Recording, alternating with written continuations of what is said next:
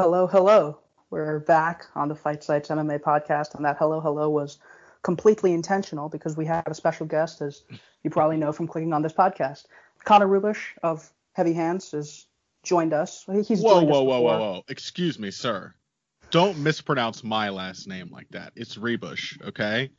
You don't know what it's like to have people mispronounce your last name. I have to give that back. You don't know what it's like, all right? Do we need to start this over, Saram? No, I don't think so. I think that's good.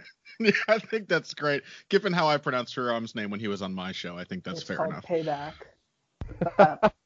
Yeah, we're very happy to have Conor on our show because he is he's had us both on their show before, and it was delightful. So with me as always, Danny Martin, who you heard laugh just a couple moments ago. How you doing, Danny?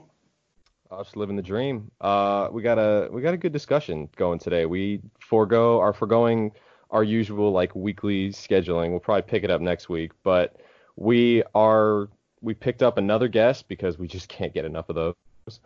And we have a really fun kind of broad stroke discussion about MMA as a sport today. And who better to discuss this with than the third best host of Heavy Hands, Conor Ruebusch. Oh. Clearly only two other people better to discuss this with, but I'm happy to fill in. I'm sorry, I shouldn't mention his name. He hates when I do that. We had to go down the checklist. Yeah, I'm very happy to be here. Thank you so much. I just wanted to be known that I did bring my Kyle MacLachlan energy today, all right? So unlike the nice, sweet, thoughtful performances you guys gave on my show, I'm just going to be a dick. I don't know. Kyle's inimitable. Well, it's true. I could try the accent, but they also hate when I do that. So I'm very happy to be here, though, guys. Thank you for having me. Thank you for coming on. So we're going to start out with what we, I guess, usually do, which is the review of last week's thing, which was surprisingly not depressing. I think we all expected it to be at least a little bit depressing. Mm-hmm. Robert Whitaker and Darren Till. So, Conor, if you want to start us off, what were your initial thoughts on Robert Whitaker and how he performed? Well, I came away from it with mixed thoughts. I had a mixed reaction. On the one hand, I thought Darren Till has officially gotten better, which was cool. I thought he showed a few new wrinkles, particularly his counterpunching was not quite as void as I've seen it in the past. It was a very useful asset for him. The flip side, of course, is, I say it was useful because Robert Whitaker ran into way too many counters. I'm more willing than ever to believe the sort of doom and gloom stuff that you guys like to spread whenever a beloved fighter does poorly. It's a better argument than ever before to say that Whitaker is slipping a bit, perhaps showing the wear and tear of the Romero fights and everything else. On the other hand, I did come away with it, I think, with a clearer idea of what exactly has made Whitaker struggle so much in his three notable UFC losses, the Wonderboy one, Adesanya, and then this wasn't a loss, but it was a lot closer than I expected. I came into this expecting Whitaker to kind of do a Masvidal style flurry and knock Darren Till out at some point. So basically, my feeling on Whitaker now is that he just does not like that range. He doesn't like long-range fighters with a reach advantage. It seems to make him really uncomfortable. I can't tell if that's entirely responsible for what seems to be some technical regression, but it does seem to be a common thread between Wonderboy, Adesanya, and now this, which is, in my opinion, the worst version of the long, lanky counterpuncher that he has fought to date. And he still didn't look like the best Robert Whitaker I've ever seen. I mean, there's no denying that. The crazy blitzes, the wild swings. I think the fact that Till was a southpaw may have added to that some more. The open stance and the longer range that it created. So I'm not yet ready to say that Whitaker's done. I'm certainly more intrigued by the idea that he's past his best now. But really, I came away from it thinking, man, he does not look at his best when he's fighting someone who's longer than him and who wants to counter him when he rushes in. Yep, I think I co-sign with all that. And I'm glad you pointed out the fact that we can now sort of deduce some of the problems that Whitaker has, because Whitaker's had such a strange run at middleweight. Mm-hmm. It's not to say that it hasn't been good. It's just you know, he had, you know, almost an hour of fight time with one person who's, you know, a pretty notorious person to have. And then it's sort of hard to look at the Adesanya fight and figure out what to take from it. Like, we now, it does feel like we have just more of a sample size, even going back to like the Uriah Hall fight, was a bit scrappier than I think most people expected it to. Absolutely. It's a great fight too. Yeah, it's a really good fight. And I don't think it's really a knock on Whitaker that he had to figure some things out against Hall. It was more just, we can look at Hall, Adesanya, Thompson, and we can start seeing some kind of, until now, we can start seeing some trend lines. I think part of the thing that exacerbates Whitaker's problems with like longer rangier opponents is that it can kind of cost him his own jab. Like, Rob has a natural sense of counterpunching, which I like. And you can see that, like, the first exchange was Till tried to kind of pressure in. He relied on it a lot more here than he did. I mean, I think it may have been trickier to lean on the counterpunching against Adesanya, who's just a much more deft kicker and long-range striker. But I was glad to see him, despite all of the crazy blitzes. You know, they were, I think, a little better chosen than they were against Adesanya. Yeah, I would completely co-sign that. But like I said, he's got a natural sense of countering. Like, his jab, when he can kind of intercept people with it, and he intercepted Adesanya with it a few times. It's very he just has a really good sense of staying safe, and you know, I like seeing that. He is more susceptible on the lead than I think we've given credit for in the past, because he gets compared to Calvin Gastelum a lot. And while I fully admit that I think Whitaker is a smarter, more dimensional fighter than Gastelum, Gastelum does kind of have one thing that Whitaker lacks, and that Gastelum can put himself in range with his feet over him planted more easily. Rob tends to, like, he can start his combinations from way outside. He did that against Adesanya, and he had a little bit of trouble here, where he starts way back, and then he has to try to feint his way in, and he has a large swath of distance to collapse to get in range, and then he immediately has to angle out. Yeah. And so when you're fighting a more static opponent like a Jacare or a Romero, like, that becomes easier to do, because the chances of them taking an angle on you as you come in, or, you know, trying to outposition you, is fairly low. They're if you enter on them, you know, Rob has a good sense of like where they are in proximity to him. He knows like how to bridge the gap. His jab is a much easier tool to do that with. But, you know, I think your point about the southpaw was also wise, in that Till could obstruct the lead hand, which is, again, Adesanya did that deftly. And they can, you know, he can adjust as Whitaker is entering from a long ways away. So that's something. I think there was like definitely something to consider there. On the flip side, one of the biggest lessons I took from Darren Till is if you take angles on Darren Till, he has a lot of issues. Like, it's just really that simple. Like, also, if you throw more than 10 strikes around, Darren Till tends to have issues. Well, sure. I mean, yeah, I would definitely agree on that. But I was just kind of looking at the footwork side of things, and I was like, wow, he really struggles when guys try to angle in on him. You know, he would, like, Rob would use a outside angle to take the outside leg kick and then just pivot off, and Till had to turn every time. Like, this is where a lack of a right hook hurts him. This is, you know, you have a guy taking an angle on you and then pivoting off to his left. This is basically where Poirier made his hay against Max in the early rounds of their fight. So yes, like, I think that there was definitely a lot of improvement from Darren Till as far as the counterpunching. We can actually say, as you said on Twitter, he is something of a counterpuncher now, which he's actually earned that title. But I was not quite as down on Whitaker as I expected to be. There was a lot of like veteran savvy and guile, and I sure am. I know you were thinking about that too. See, you shielded yourself with a heavy hands classic sadness hedge.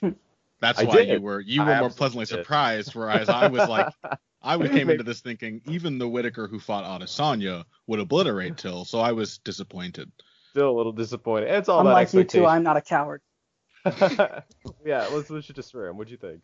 Yeah, I mean, I'm pretty much on the same page. I think the doom and gloom that we've generally had with fighters returning has actually been pleasantly subverted in a lot of the recent fights because, you know, Dustin Poirier off a bad title loss came back, looked pretty much prime against Dan Hooker. Jimmy Rivera came back after a pretty rough two-fight skid. He looked sharp as hell against Cody Stamann, and Whitaker kind of kept that trend going.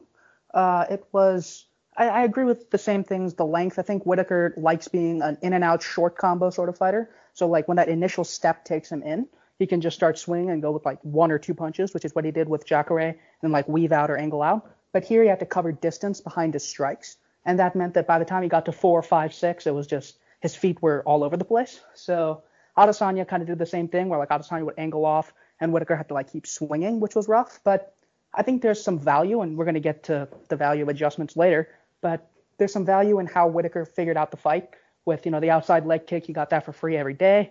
And the transitional work, which was something that we hadn't really seen from Whitaker before, but he seemed to have a good idea of how to do it.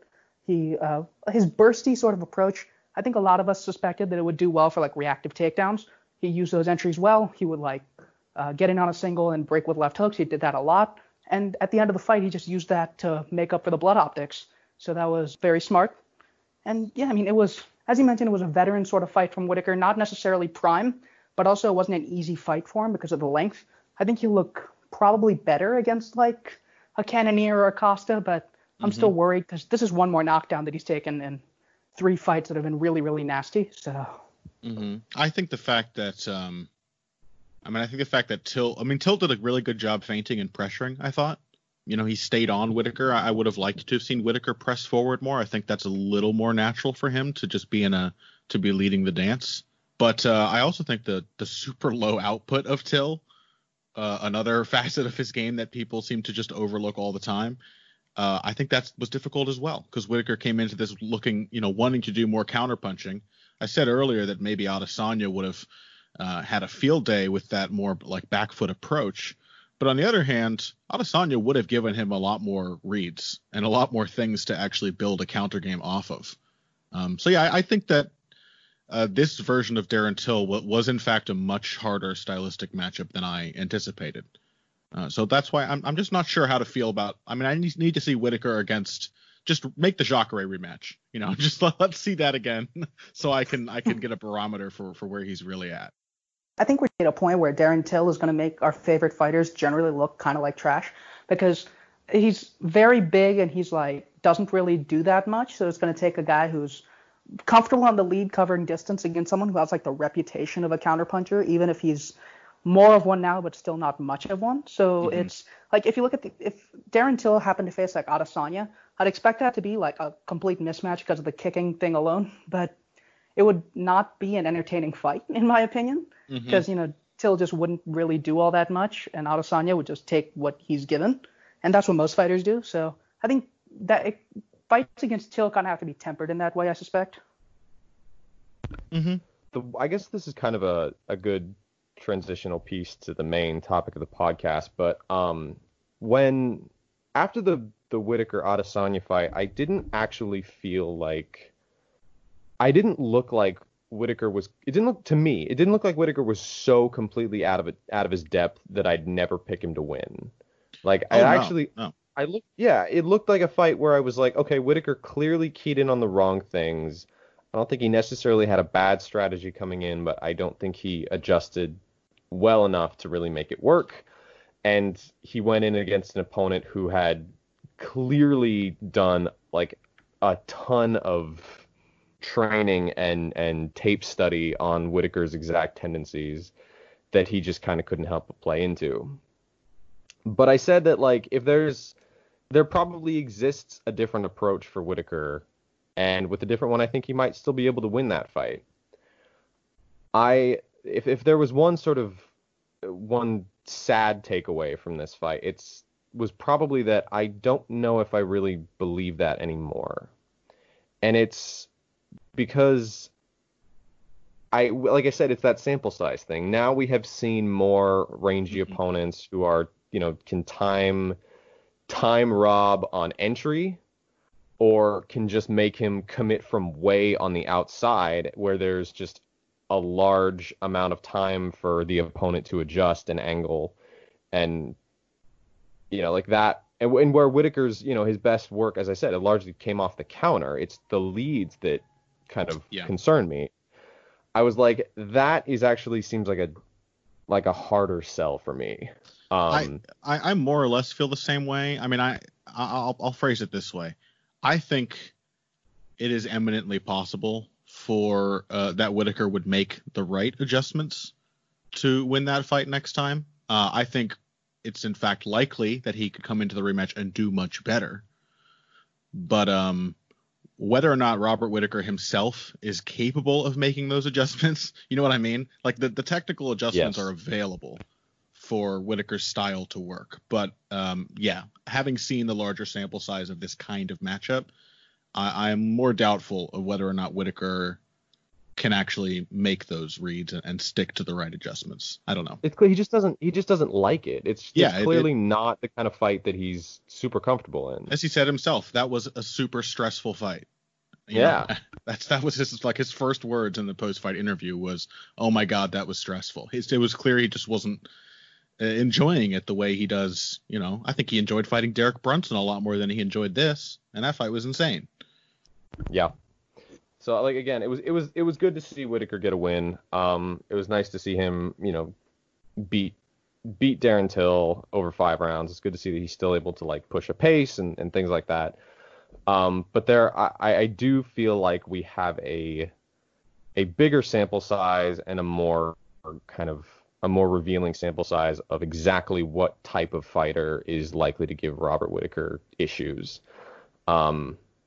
So it was clearly packed with a lot of lessons. There's a lot of meaning in that fight. And so there's always something to discuss there. But that is actually a good segue into the main topic of the podcast, which is going to be, as we said earlier, adjustments. I will kind of piggyback off something Connor said, which is when you have a performance like Whitaker's against Adesanya, where, you know, as I kind of alluded to before, it wasn't a bad approach necessarily, but he just sort of keyed into the wrong things against an opponent who was clearly keying into the right things. When a first fight between fighters goes really catastrophically badly for one guy, especially in like a title situation, it is generally a good expectation that a second fight won't go quite that badly.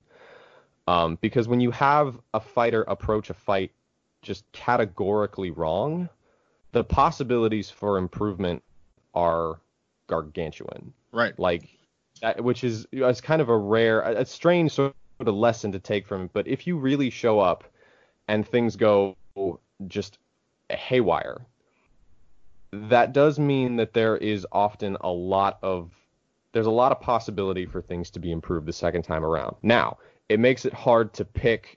I realize it's hard to pick a losing fighter to win a second fight around. Like, you know, that was one of the reasons that I was hesitant to pick Holloway, even though I said in my, you know, staff pick, I was like, I think there's actually room for, you know, for Max to give Volkanovski some serious issues if he's taking the right lessons. It's a hard thing to trust, but the possibilities are there. And I think when you can actually make those happen, a second fight being closer in those types of situations it's generally not as weird as it might seem. Sriram, does this sound normal? Am I talking out of my ass? Yeah, I mean, that makes sense. The big exception we saw recently was Figueiredo and Benavidez, but Max and Volkanovski makes a great point, and even that was probably just physical decline.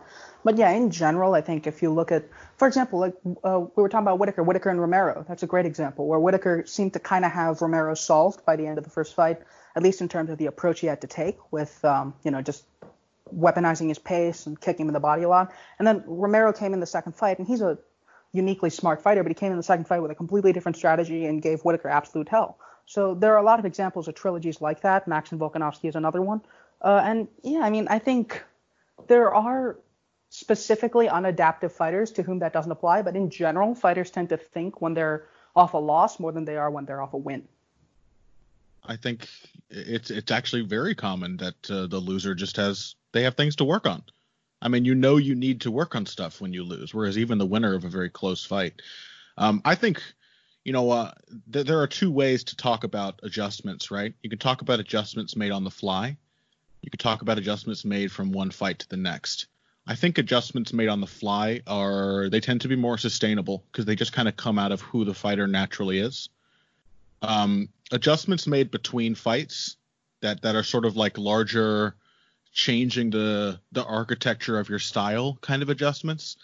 I think Holloway Volkanovski is a great example of how those can be a bit shallower because I think we all agree Max Holloway made beautiful adjustments to the rematch with Volkanovski. Like he came in and started doing all the right things, right? I was blown away. And immediately my reaction was, this guy said he didn't have a training camp and he's a liar because I don't believe it. That was way too – his performance was too prescient. It was on point. But despite his early success – and this is Max Holloway. This is a guy who builds. That's his whole thing. Despite that early success, he kind of reverted to classic Max Holloway by the final three rounds. The really active kicking game was not really there anymore. Like the disengaging footwork wasn't there anymore. He was just chasing Volkanovski with more combinations. So that interests me as well. I think there's more room for the loser to grow, but I think the style dynamic is always still sort of there under the surface. And unless the adjusting fighter, the one who lost in the first fight, like wins early, I do think you tend to see that as the fight plays out. Yeah, and that kind of filters into the next point, which is like, how do you rebuild like a fighter's context?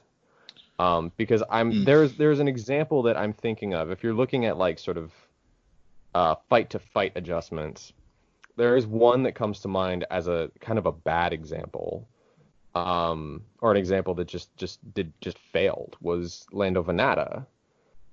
Where I think, Venata clearly heard some of the criticism of like he's getting hit too much, he needs to work on his defense, and his response was, okay, I need to be like a safer, I need to do something different. Joe Rogan's technical fighter. Yes. Mm-hmm. Exactly. And then I think it was, what the hell was it? Matt Frivola. I think it was actually Phil who keyed in on it. It was like, it looked like Venata was like trying to be a safer fighter. And he just looked super weird. Yeah, like nothing fit at all. Nothing was inherent. It seemed like he had to think through all of his moves. I think another, when you see a fighter trying to think their way through every single move, they just tend to get exhausted. I think Mirsad Bektic is another example of someone you can just visibly just gets anxious, either trying to follow corner advice or do what they've been taught. Mm-hmm. It's just not a natural, either they just don't exist in like a natural context, or they've been, whatever they've built for themselves has kind of been broken down. TriStar did a number on that boy, unfortunately, I think. Mm-hmm. Another fantastic example of someone making a style adjustment unsuccessfully, at least so far. And again, these things, when you do make a full, revamp, it can work, but it at least takes a while, a few fights to really become natural. But Alexander Hernandez, knocked out by Donald Cerrone, been a totally different, far more passive fighter since, and it's not been working better for him, So, which is so like it's sort of adjusting within. You either have to adjust within the context of who you are, and we'll probably talk about that a bit, or you have to like rebuild the context, in which case you are opening up a lot of doors for things to go awry for a fighter. Like that, like I said, that's where fighters have to think through their approach. That's where they have to like almost try to micromanage, or coaches try to micromanage their fighters. Yeah. Or they start doing something that they're used to and their coaches try to reel it back, or whatever their new adjustments make, they just kind of fall out over time. It's like it requires I really think it requires a specific kind of fighter to do that. Mm-hmm. like, I don't think those kinds of things are available for everybody. Serum? Yeah. I think Kevin Lee is a good example of the TriStar thing, now that Conor mentioned that. Because if you look at, like, what he does well, he's, like, a big pressure wrestler who's, like, super strong against the cage. And then he went to TriStar, which is, you know, make everyone into a back foot jabber. And it worked against Gillespie, but Gillespie isn't, like, the best test. And then he went against Oliveira. And, like, Oliveira worked when he wrestled him, but he just kept back foot jabbing, and it didn't work at all. Like, Kevin Lee, he's basically like a machine, in that if you give him something, he'll just keep doing it. And that's something good if he's given the right plan that plays to his strengths, but that kind of didn't. So, like, it could work moving forward, but there it just didn't. And that's a good example of, you know, when a fighter is kind of taken away from what they do and they kind of have to think through everything that they do. So, like, you can look at a bunch of Kevin Lee fights where, like, if he fights the right fight, he'll keep going through it. And if he fights the wrong fight, he'll also keep going through it. So it's an interesting case. I think I'm gonna name an example of someone who I think very successfully changed styles that dramatically, and why it worked. And that's Alistair Overeem, who in the transition from Ubereem to medium ream became a largely back foot, sort of outfighting, occasionally counterpunching, like, yeah, this sort of like evasive, slow-paced fighter. And that's nothing like the Alistair Overeem, like, kickboxing-rooted style that we all came to know. That's nothing like 2009, you know, 2012, whatever, earlier period Reem. It's hard to come up with a good name for each phase of Reem's career, by the way, because he's been at it forever.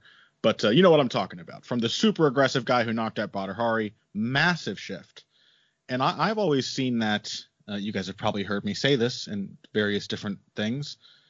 I've always seen that as like a victory of framing, like how that change is framed, how that fighter feels about the change they're making, why they feel like they're doing it. I think is very important, because a lot of, like, the tactics a trainer will tack on to a fighter, they're basically like either papering over or, like, augmenting sort of all the insecurities and neuroses that make that fighter who they are. You know what I mean? So, like, if your guy's super impatient, you're better off developing tools that either work with that, like making him a pressure fighter, giving him a crazy active pumping jab, whatever, making him a combination puncher, really focusing on those things, or papering over the flawed aspects of that, right? And really those tools kind of do the same. Like, being impatient can be bad, but if you equip your guy with lots of tools that make his impatience a weapon, you've sort of made it no longer a flaw in the same sense. You've made it an asset. For Overeem, I always thought he was just a bully. And I always looked at the shift from aggressive pressure fighting bruiser to back foot outfighter as just a different context of how it feels to bully someone. The example I always used was, instead of smashing you into the locker, now he drives by and hits you with a bat from the passenger window of his friend's car. You know what I mean? Or he knocks your mailbox over, right? But it's still like he can pinch his nose and say, you know, nah, and you can't get me. It's still like he feels a sense of power. It's especially easy for that adjustment, I think, in the heavyweight division, where the options for how you can bully your big, slow, dumb opponents are many. But that's how I always saw it, right? It didn't make Overeem less confident than he was. In fact, I think it was sort of a necessary change, because as he got older, the pattern of him his super aggressive style gassing him clearly became worse and worse. So he needed to make an adjustment, but it was critical that adjustment still allowed him to feel that he was, like, above his opponent, that he was in control, right? I guess one way to put this would be that all styles are about, how do you feel comfortable seizing and holding the initiative? And you have to allow your fighter to still do that with whatever changes you make. You don't want them to become, like Danny said, so passive and so thoughtful that they just end up hesitating. It has to feel natural. And I think, yeah, I don't know, it sounds kind of foo-foo-y, I guess, but how that's framed, how that fits the fighter's personality, I think makes a big difference. I think a kind of in tandem with that, with the Overeem example, is you can also just sort of look at it's interesting to see how a fighter's like professional experience, especially early, how that can shape them and shift them long term. Because I think with Overeem, he quickly learned that like trying to be a more aggressive pressure fighter meant that he was just walking on to shots. Yeah, he was walking on to big shots from big punchers. And so like, yes, it took him a couple losses to get there, but he, I mean, of the times that Overeem's lost recently in the last couple of years, I can't think of many that have been from him being overly aggressive and just trying to swamp his opponent. He lost to like Curtis Blaydes. He just got exhausted. Like he just couldn't keep up with Blades's pace, but he does a better job of sort of recognizing the problems that he was having early with just trying to walk people down and strong them. Mm-hmm. And so he can look to that experience and be like, okay, there are elements of this that can work, but overall, like I think the context needs shifting. The counter example, and I think we're going to kind of be bouncing through a lot of these, is Shane Burgos for me right now. Mm-hmm. Because Shane Burgos is someone who after his first loss to Calvin Cater, in a terrific fight with, some surprising adjustments for someone who was like 4 years into their career, I was like, wow, like there's a lot of upside there. Even though he got finished, I was like, man, I wonder what he can build on here, because he seemed to be building well against Cater and just kind of got caught. Right. The problem then was that it just doesn't, for Shane Burgos, it doesn't look like he's really learned a lot from his losses or the times that he's had issues. It seems like his immediate response is just get back up and keep pushing harder. And when that's your takeaway, there's a far more likely chance that you just start running into the same thing over and over and over again. When you can't like learn from your mistakes and learn from the context, it can be harder to like identify what needs to be changed. Don't you think that's most fighters though? Like that's most careers, right? Yeah. Some people just sort of fall into their style. It's because it suits them. It's like a personality. Like most people don't change. And I truly believe that, most people don't change much, at least. They may paper over their personality with different new ticks and traits and fascinations or whatever, but by the end of their lives, most people are pretty much the person they were when they were like 17. And I think I truly believe that fighting style is so closely linked to personality that it's the same thing. I knew a boxing trainer in Vegas, a very smart guy, who I used to shout out a lot more, named Luis Monda, and he very unironically used clips from the movie. I guess it's just called Secretariat. It's about Secretariat, the horse. He used clips from that movie to talk about training fighters, and like what you said before, Danny, like you sort of suggested that Overeem was like traumatized by what happened in the Travis Brown fight, for example, and successfully made adjustments as a result of that. That's how horses are. Like horses are very traumatizable. They're very skittish. If something bad happens to them in one spot, they're going to be nervous every time they walk past that spot. And that's what the movie is all about, is like building the horse's confidence, like getting them back to like a healthy emotional state. And that's what allows the horse to run. I think fighters are exactly the same. Like, I don't mean to disparage fighters, but and this doesn't have anything to do with Overeem's diet, but fighters are horses. and good trainers are aware of that. And I think, I don't know, you have to deal with the sort of trauma because otherwise your fighters are just going to be having the same losses, only worse and worse over the courses of their career. Yeah, I mean, I think one interesting thing that goes from Shane Burgos specifically is that we've kind of been talking about fighters making adjustments in terms of like their overall career, which is like, how a person matures, if we're going to take that sort of analogy. But I think the problem for Emmett specifically was that he didn't make an adjustment based on his opponent, right? Like if we're looking at a fighter who makes an adjustment based on the flaws that they see consistently in themselves, That's one thing that we talked about with Bektic and like Lee and like, but with Burgos, his style wasn't inherently flawed. It just ran into a guy who it would require more risk taking than he probably should have. Mm-hmm. And I think the problem there is that, as you mentioned, a lot of fighters don't make one fight adjustments. There's a reason why one of the performances I talk about a lot is Michael Johnson versus Edson Barboza, because that's like one of the few examples I can think of from a notably stupid fighter who actually did that, turning from an out fighter to a pressure fighter for a single fight because of his opponent. It just doesn't happen. So I think that's another thing where you can see a guy making broad strategic changes because of themselves more than you can see a guy doing that because of a specific opponent. And even that's mostly in rematches. In first fights, that just it just doesn't happen. Mm-hmm. I think that's a there are doers and there are thinkers in fighting. And I don't know, I would guess based on that Michael Johnson's just more of a doer. Like you equip him with the tools, you tell him what to do, and he goes out and does it. Certainly I think Justin, not a thinker. Well, I think Justin Gaethje is like that too. You know, like Trevor Whitman tells him what to do, and he just goes out there and does it. And you can see a difference between like Rose Namajunas being given the correct adjustments by Trevor Whitman and Justin Gaethje being given similar adjustments. One has a much easier job actually sticking to those than the other. And I think it's because Rose Namajunas starts to overthink. She's just a more thoughtful fighter in general, so she just has a harder time sticking to the game plan. I think with this kind of discussion, it's easy to look at the standout good examples and want to extrapolate from them, because I think Gaethje is a good example of that.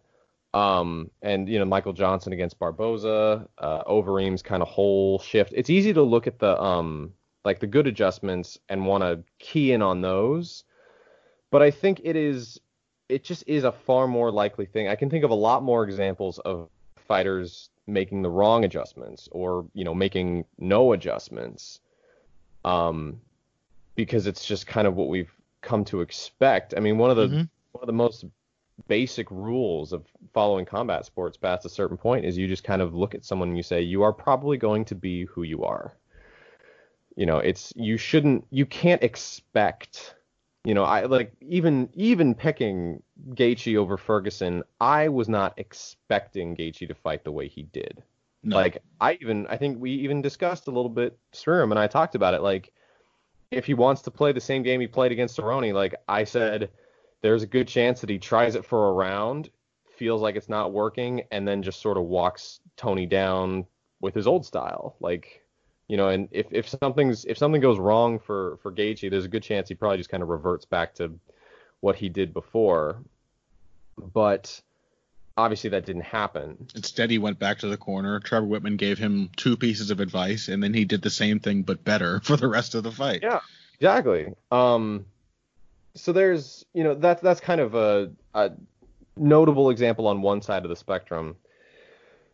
But with making these adjustments, we talk a lot about the fighters, but I do think it is also important to discuss how the coaches approach those as well, because, you know, with someone who was having a serious issue making any kind of changes in like Anthony Pettis, or, you know, as I say, Anthony Pettis kind of went about it the wrong way after he lost the title. He basically thought that his problem was, people can take me down, I need to get better at defending takedowns. And so he did. He got better at defending takedowns, and he got no better at putting himself or getting himself off the fence or, you know, comfortable having defense. Having anything resembling footwork. Yeah, or having a really consistent way to, you know, apply and measure offense, whatever, all these sorts of pieces. Those were all, like, crucial elements that needed attention, but he kind of fixed a tangential problem. Which, again, that's not that you shouldn't train your takedown defense, but he could also see Pettis having a lot of the same problems, like over and over and over and over again, and just he's just sort of out there thinking like what's going, why is this not working? And I think past a certain point, he probably just learned all that he could from Duke Rufus. Like I don't know if there was much. I mean maybe not. Maybe Sergio Pettis was just. Sergio was just taking all of Duke Rufus's time with footwork, and there was no time left over for Anthony. I don't really know. But it did kind of feel like after a certain point, his training under that one coach started to stagnate a bit. And it has been notable that there are people who've done kind of, you know, walkabouts, if you will, visiting places and getting different tutelage, that's kind of where people start to realize, oh, there's a whole breadth of this stuff that I don't really know that well.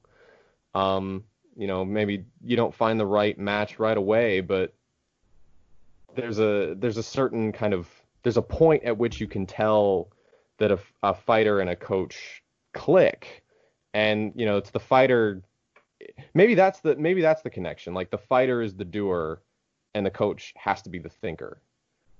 And that if there's, like, you know, if the coach just, you know, can't find the necessary adjustments that need to be met, then it's difficult for the fighter to employ them. But if the, you know, I don't know. I think it's there are some coaches that I think work better with more thoughtful fighters. You know, I think Faraz Sahabi's style looks kind of clunky with Kevin Lee, but it works really well for some very thoughtful fighters. I'm forgetting his name. Matt Hume is DJ's trainer, right?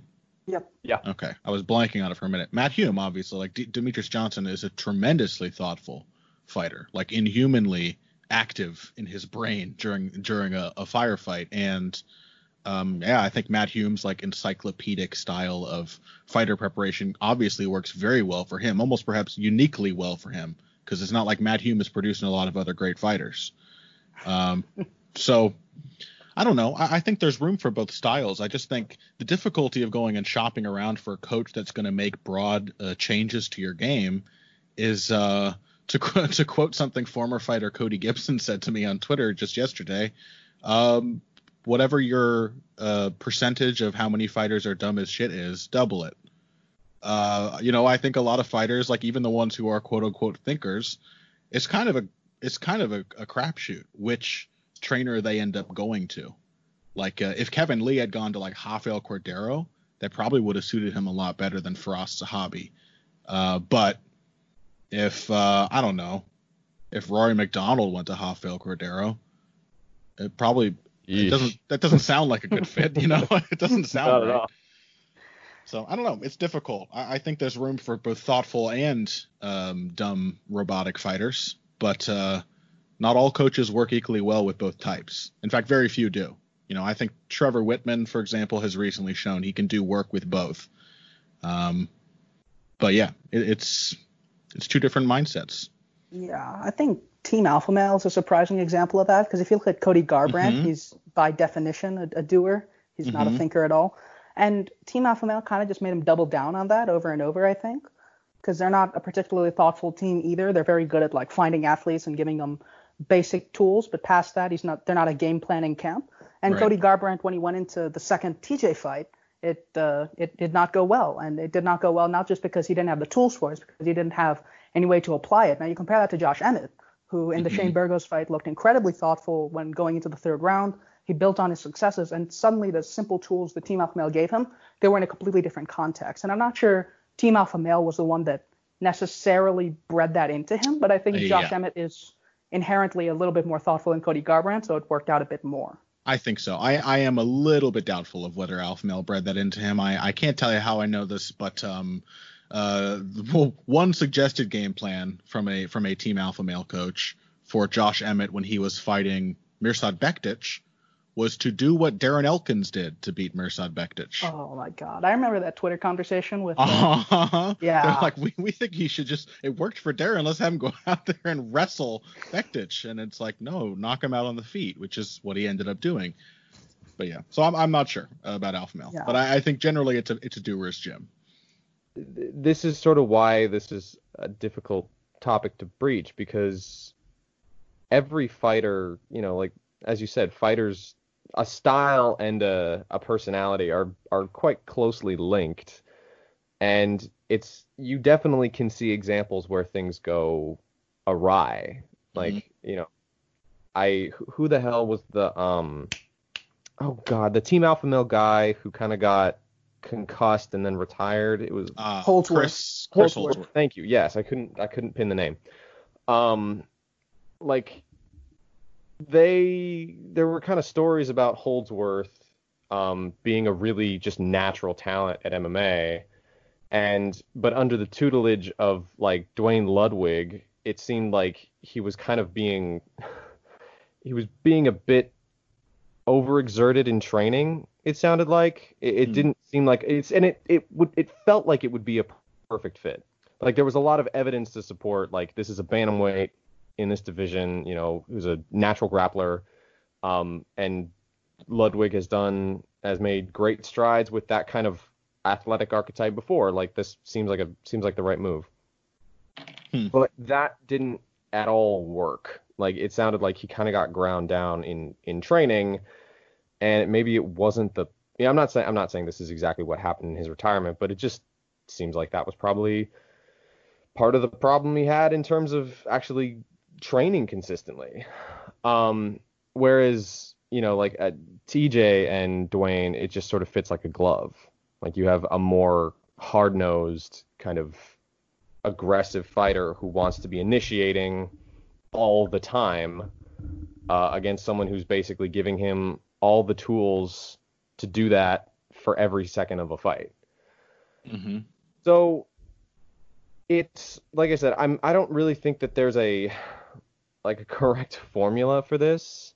It does seem like a lot of successful fighters tend to bring pieces from everywhere. Like, you know, Leon trained his striking in London, and then it was AKA that kind of taught him wrestling and grappling, but Leon is decidedly not a like AKA fighter, if you will.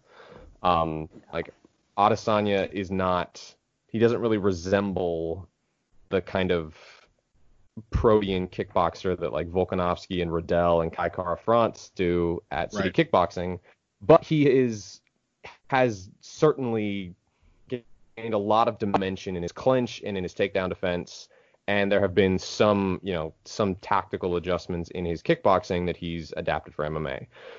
So maybe it is more of a like, it isn't just sort of like a one person to one coach type synthesis, although obviously it can be. Maybe it is, for a broader sense, like bringing pieces from a lot of different places actually tends to amalgamate to the best kind of fighter. I think people are complex, man. Like having an ideal gym environment or an ideal fighter coach relationship is a lot like having an ideal, you know, familial or romantic relationship. Like how many of them are there? Most of them are dysfunctional in one way or another. So, yeah, I don't know. I think there's so many factors that go into that. How about this? Can we think of an example of a fight that everyone has like talked about wanting to see a rematch or something, and then suggest what the appropriate adjustments might be? Hopefully you guys can think of an example of something that I remember. But I don't know. Anything spring to mind? Sir, what do you got? I'm not sure. I mean, there are a bunch of 3-round fights that I think would change a lot in 5-round rematches, but in general, I think those would kind of have the same plans until the 5-round starts feeling themselves, and like Calvin Cater and Zabit, because, you know, Cater's just going to do the same thing. But I think, what's something really, I think, for example, Usman and Covington is something that people have said that they want to see rematches of, and it's something that I'm not particularly interested in personally, but if you're going to look at the kind of adjustments that, like, for example, Usman can do, it's like there's a lot of room for that, you know, with between the body punching that he did early and like kind of beating Covington up, there's a lot of latitude on the feet, and there's just the entire clinch dimension. That's another thing. But in general, I'm not really sure. That's a tough one to think of. But like all of those adjustments, you sort of presuppose they have to fit into the context of Usman pressuring Colby Covington, pushing him back. Like this is the main thing, is that the adjustments, even if as for Max Holloway, they're not going to be as sticky over the whole course of the fight, they have to fit into the way that person fights, right?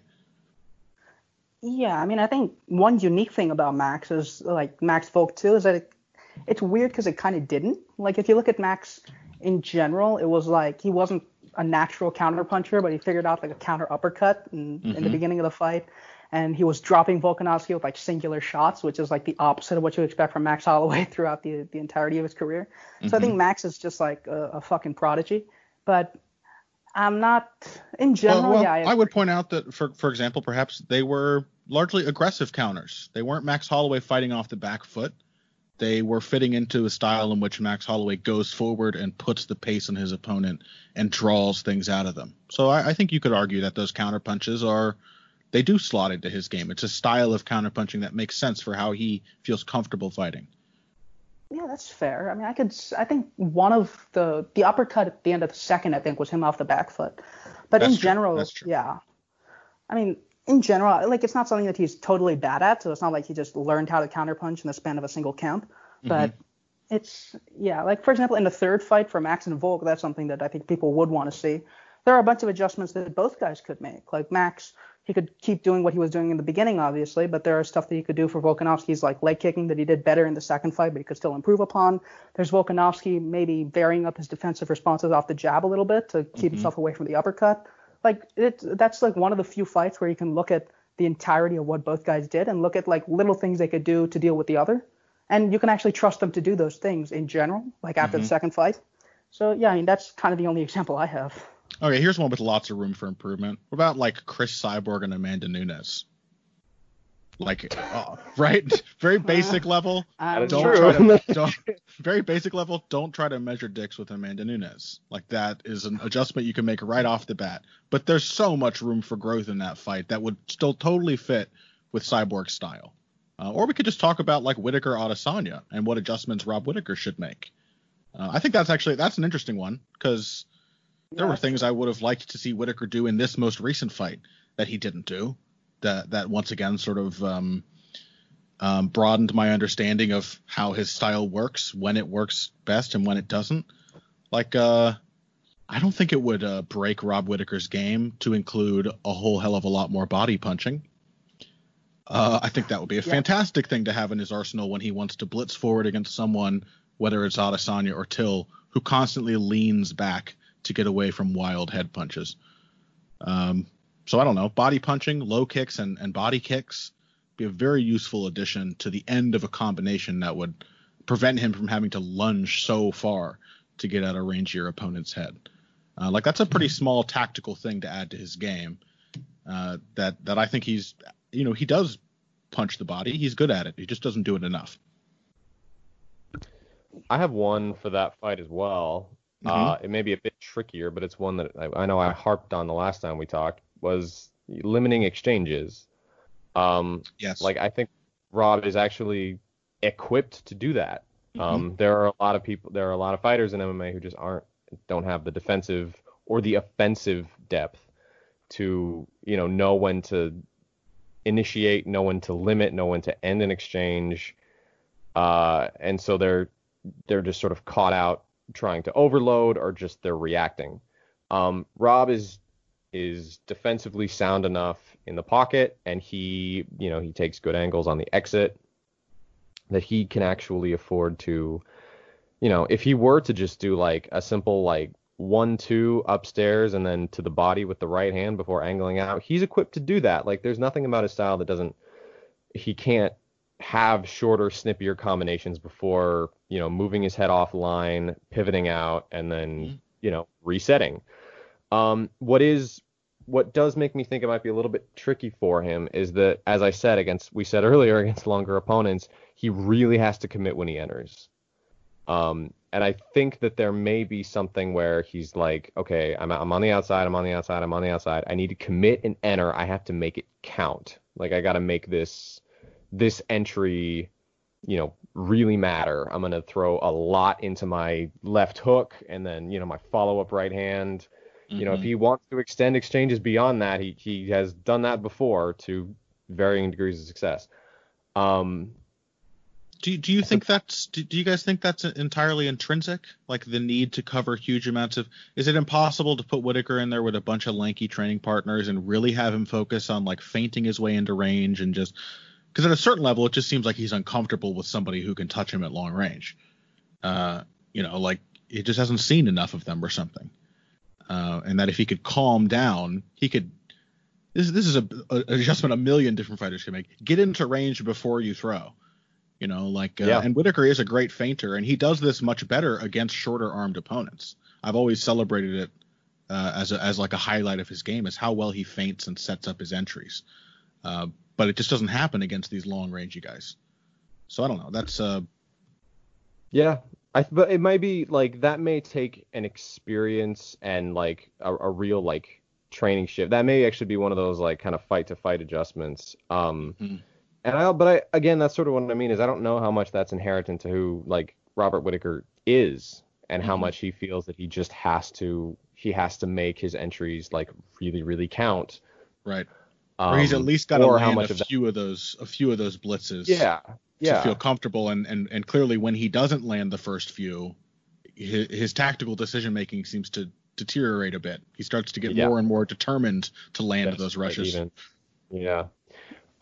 Whereas I think he actually, as I said, he has the skill set to just to limit exchanges and to pot shot on the outside and to make, you know, to just sort of, as Phil said, take smaller wins. Like these things, like they will accumulate. Rob he's got a powerful jab when he really kind of commits to it. He's, as we said, he's a natural counterpuncher when people try to enter in on him. Like there are avenues where he can do that. And if what Whitaker is to beat Adesanya someday, that would be the way that I would recommend he go about it. Like I think that I think the worst thing that you can do, and that he just kind of kept doing in the first fight, was trying to continue exchanges. And when he didn't land his first strike, he's used to kind of landing his second strike. But against Adesanya, he wouldn't land his first strike, and then he would have difficulty landing his second strike, and then he feels like, all right, I need to land a third strike because you know my first two didn't land. So there's got to be some merit in this exchange. Like there has to be, I got to, you know, find something in here that I can hit him with. And then he would get murked trying to figure out what the third strike was. Yeah. And I think like, as you said, body shots would help remedy that as well. It's just a bigger, easier target for him to hit, an easier one to hit as he's exiting. So these things do layer. I don't think they all exist in isolation. Like when I wrote the article I used TJ Dillashaw and head movement as my primary example. But the truth of the matter is when it comes to adjusting, typically you want to be adjusting in layers. Like if if Rob were to do that, if he was going to say, all right, I'm going to commit to the body like 60% more than I'm used to, and I'm going to make a concerted effort not to extend exchanges unless I, you know, this guy's really worn down and I like really have a read or whatever. The opportunities to land would probably just skyrocket because he is defensively sound enough most of the time on entry, and diversifying his threats and his plane of attack is never a bad thing. Like that is basically where your opportunities to land increase in probability. If you're forcing an opponent to now consider leg, body, and head strikes, you've tripled your productivity effectively. Yeah, I mean, I think the problem that I generally have with expecting Whitaker to make that kind of adjustment, and it's not just that adjustment, it's what you mentioned, Danny, in the last episode, is that Whitaker's style probably won't age well, and it's something that I think Tooman mentioned, which is that older fighters tend not to like be those kind, tend to attack in smaller motions in terms of footwork and not like the big explosions. I think Whitaker is just, he is who he is at heart, and the blitzes are just what he does. So like if I were to say Robert Whitaker, box your way in, it would probably lead to the problem we talked about in the first example of adjustments, which is he thinks too much, he doesn't blitz in, he just doesn't do much at all, or he just does it wrong because he's been thinking too much about it. So I think it's like, I think there's a route for Robert Whitaker against Israel Adesanya, but at this point, I think it would take a lot of changing who he is as a fighter to like not blitz in as aggressively. And it's tough to ask a fighter to do that as they age. Like there are a lot of examples of fighters maturing. Like we mentioned Anthony Pettis, who didn't make the right adjustments in terms of like his core problems, but he did mature as a fighter and turning from like a kicker to like a counterpuncher at this point, which is super weird, but it's something that he did. It's the Shogun Hua track. Yeah, exactly. That's actually a great comparison. He started out as a kicker who was better at grappling, and now he's just a counterpuncher. I think there are examples of fighters making those kinds of adjustments. It's just that, again, it's hard to expect fighters to do that for specific opponents as much as it is to expect them to do it for flaws they see with themselves. So I don't expect fighters to like, even Robert Whitaker, who I consider very highly in terms of like fight IQ in general, it's hard to expect them to make those kinds of adjustments for specific opponents. Yeah, he is a good adjuster, but he is likely still to be making the kind of adjustments that Robert Whitaker makes. You know, that there are certain patterns that are just like endemic to who he is. I think, along those lines, like, I don't know, what happened to that front kick that worked so well against Yoel Romero to keep Whitaker in a pressuring position, to keep his opponent pushing back? That would be a great move. I think the right adjustments would be just like tacking on a few other ideas. That's essentially what Max Holloway did against Volkanovski. Like I said, they sort of rusted away after a couple rounds. After Volkanovski started to adjust, it turns out that Volkanovski fighting his usual way just had a deeper bag of tricks than the new Max Holloway. But that's essentially all Max did for that fight, is just like add on a couple new moves. He was still basically Max Holloway, but he just added on a couple specific answers to the things, you know, the advantage of having lost the first fight. He added on specific answers to what gave him trouble the first time around. I do think all of that's possible, but what you said, Sarum, is basically the reason I've downgraded my expectations for any Whitaker-Adesanya rematch from, oh, Whitaker could win that, to Whitaker could lose but look a lot better doing it. He could, you know what I mean? He could come in with better tools, better suited to the situation, but it now feels very concretely like the styles are tied to their personalities, and Robert Whitaker is going to have a hard time ever beating Israel Adesanya.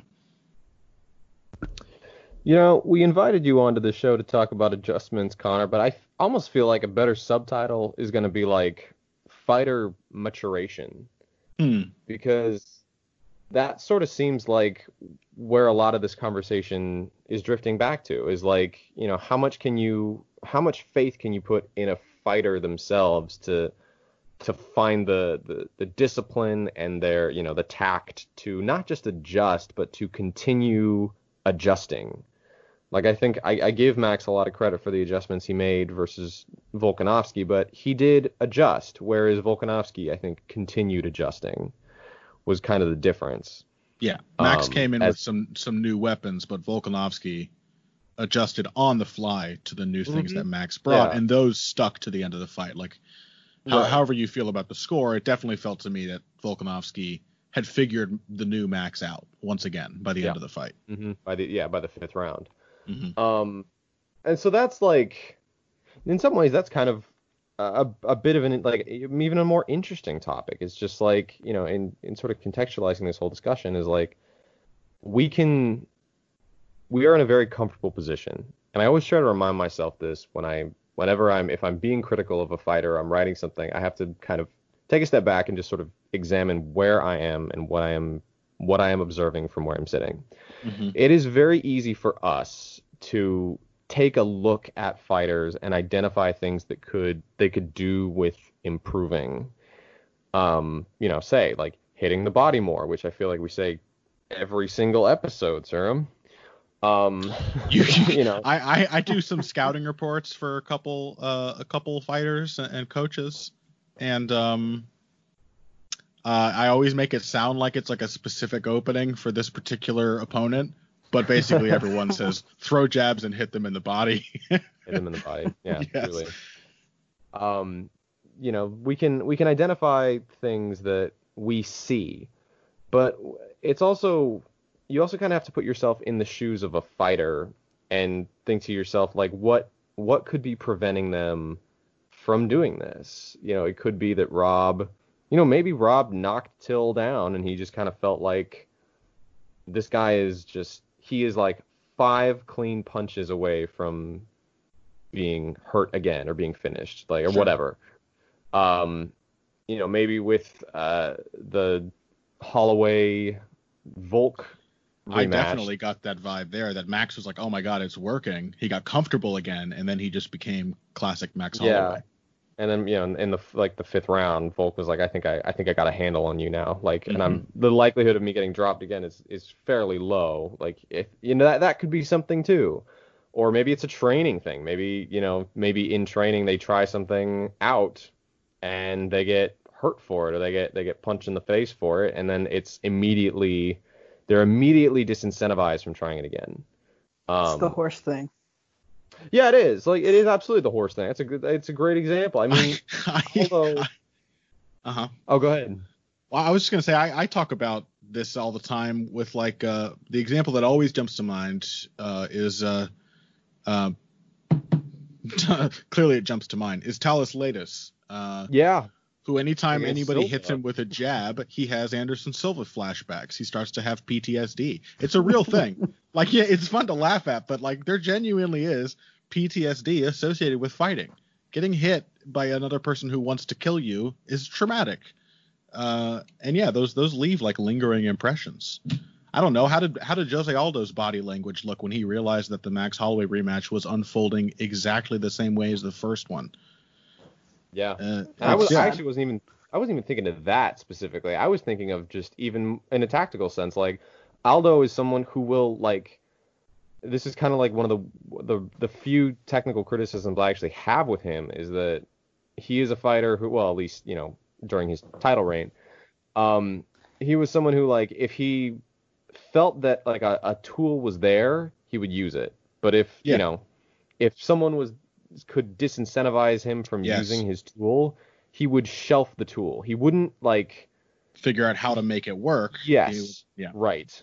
And so when Max kind of flurried at him off a leg kick, his takeaway was, oh, he's ready for the leg kicks. Got to do something else. Like that's out. Can't use that. Whereas, you know, you look at a fighter, another adjuster like Volkanovski, and Volkanovski was like, in the first fight against Max, like he would get jabbed, and you know, as the fight progressed, Max figured out more ways to kind of counter Volkanovski's leg kicks, but it didn't deter him from landing. And he's like, all right, I kind of need to figure out something else to get in there. I need to find different entries to actually land this tool. I'm not getting rid of it, but I'm adapting with it. You just need to figure out how to hide it. You know, that's all. Yeah, right. And I guess that's kind of where that's why technical depth means anything. Mm-hmm. But it is sort of telling, like, how much you can learn about a fighter just by how they, you know, adjust, big or small, how they adapt and mature over time. I think that horse analogy is a really good one, because I'm now like, I'm now wondering, I've had like half a dozen fighters running through my mind. I'm like, how many of them would react this way? If they were put, you know, how, fuck knows, how does Cody react? Like, if he makes it to a title shot and Peter Yan starts, like, you know, angling off to his right to set, you know, in southpaw and starts trying to set up a right hook, like... Oh, Cody Garbrandt's still in there. He's got to be in there, right? the horse lives on inside, no doubt. Yeah, so it's just kind of, you know, maybe parting thoughts a bit, but that does kind of leave me... You know, leave me thinking about, you know, what kinds of fighters and what fighters, on the other hand, actually can overcome it.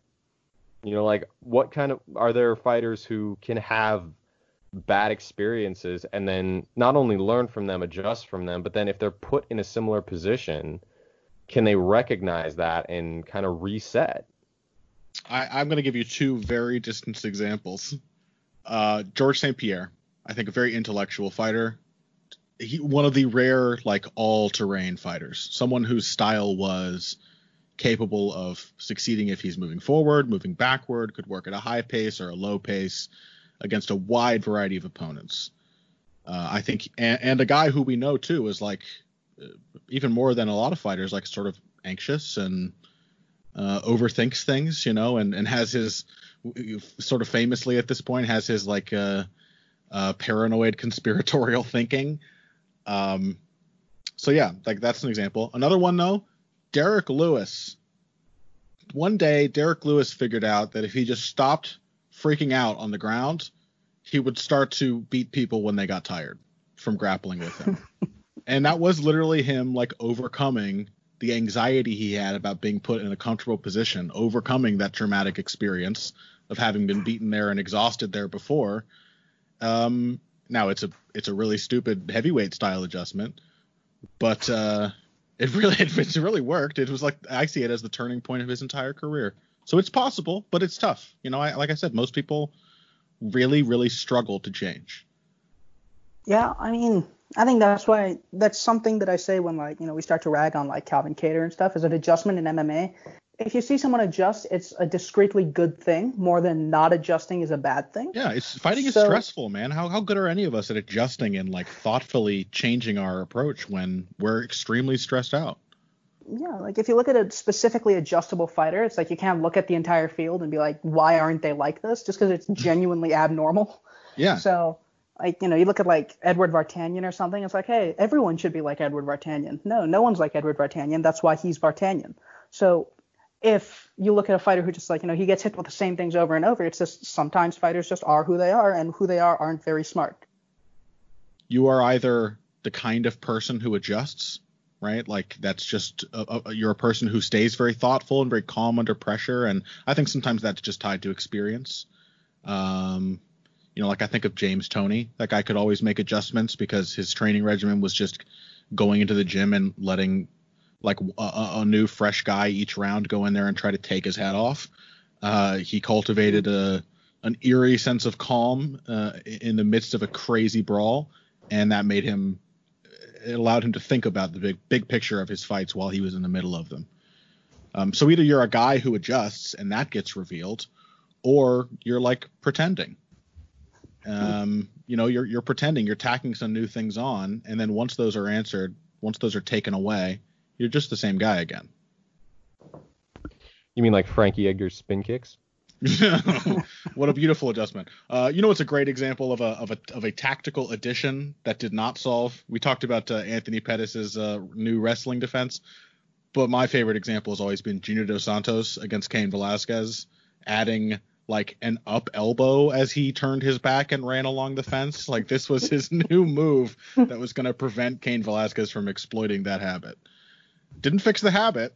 But, you know, to be fair, like, obviously, look at Junior. It's hard. Like, he's just never been able to get over being Junior Dos Santos. So, I don't know. Yeah. Well, I like the elbows, Connor. Well, they were great. Yeah, I like them, too. It really seemed to put Kane off his game plan. I think it was a win.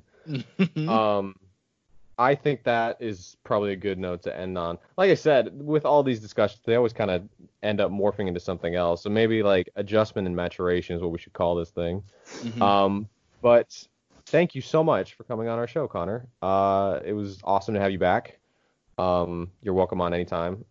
And to those, let's start engaging the audience a little bit, Sherm. Let's say like leave a comment down below. No. You guys have to adopt. Smash that motherfucking like and subscribe. You guys have to adopt the Heavy Hands ethos, which is fuck the fans. I'm so sorry, listeners. Wow. You are nothing. You are lucky to be receiving this analysis from me and Danny, and yes, even Shuram. You're blessed. Yeah. To receive these. We'll take that as a review, Connor. No, but seriously, thank you again for coming on. Thank you so much for having me. Yeah, and thank you for having me and even tolerating me for like an hour. Do you have anything coming out this week? Do you have any articles on the back burner? Hell no. I mean, I always have a lot of articles on the back burner. But I got Heavy Hands. So this week, Phil and I are obviously going to be talking about Robert Whitaker, Darren Till. We're going to have to give some credit to Darren Till. We're going to have to, I don't know, have very mixed, confusing emotions about Robert Whitaker. That should be fun. And what's next week's card again? Brunson Shabazian. Oh, yeah. We're going to talk about that, too. Are you? Yeah. I thought I would have put you off. Well, we might. I mean, we'll try. At least it isn't Homaldana. Yeah, I was going to say the same thing. A little better. Yeah. It's better. Sriram, do you have anything coming out this week? I don't think so. Like I was doing articles like a bunch during June, and now I've just like not done a ton this time. So it's hey, like, you know what? Just because June was super rich. Final shout, just because you mentioned him, Derek Brunson.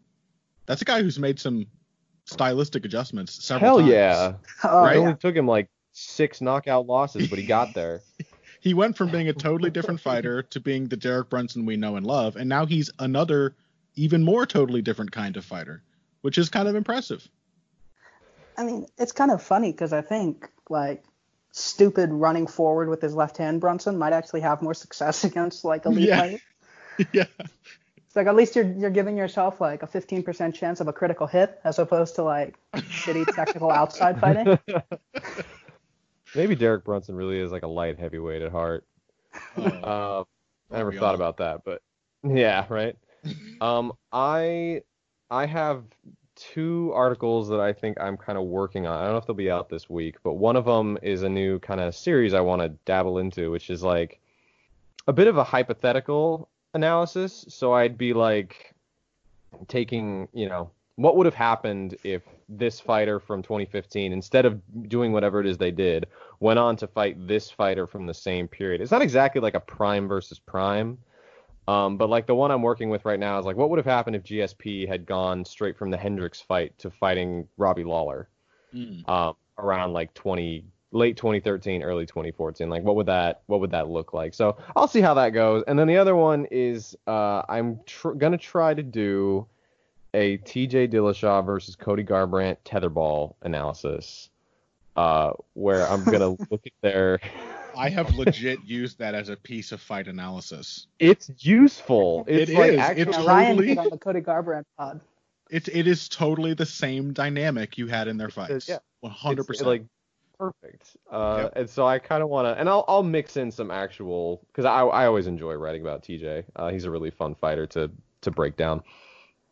So I'll work in some technical analysis here and there. But I was thinking about that the other day, and I'm like, oh man, that actually might be a really fun article. Like that could, I could probably mine a lot out of that. I just want to see more fighters taking each other on in like 1v1 basketball, like tennis singles. I just want to see how that stylistic dynamic translates to other sports. I think it would probably correlate better than we might expect. I bet you're right. Well, yeah. Personality thing. Absolutely. Exactly. Yeah. Yeah. And the tetherball game was like the perfect example. Like it just encapsulated both men to such a flawless degree, which is part of the reason I want to write about it. So I guess I got those coming out. Be sure to check out, stay tuned on Bloody Elbow. See, we're even plugging your site now, Connor. And Heavy Hands, go join their Patreon. As far as the fight site, continue checking our stuff. Sherm and I and all the other talented writers at the fight site have stuff coming out pretty consistently. I think next week is Cormier Stipe 3, right? It's the week after. We got one more week. 3 weeks. It's like we've got Brunson. Yeah, we've got like Brunson Shabazian now, and then Lewis Oleinik, which is a dazzling main event, and then and then DC Stipe. Okay. We don't have another weekend off till October. That's all I know. And I consider both of those weekends off. What? Oh God. Okay. Well, I guess we'll see. Yeah, I guess we'll find out. But again, stay tuned to the fight site. Be sure to check out Hyperfly. You can go to the link at the very bottom of the fight site's main page. Click it, and you will get a discount. Thank you guys so much for supporting us. Thank you again, Connor, for coming on the show. And please stay safe.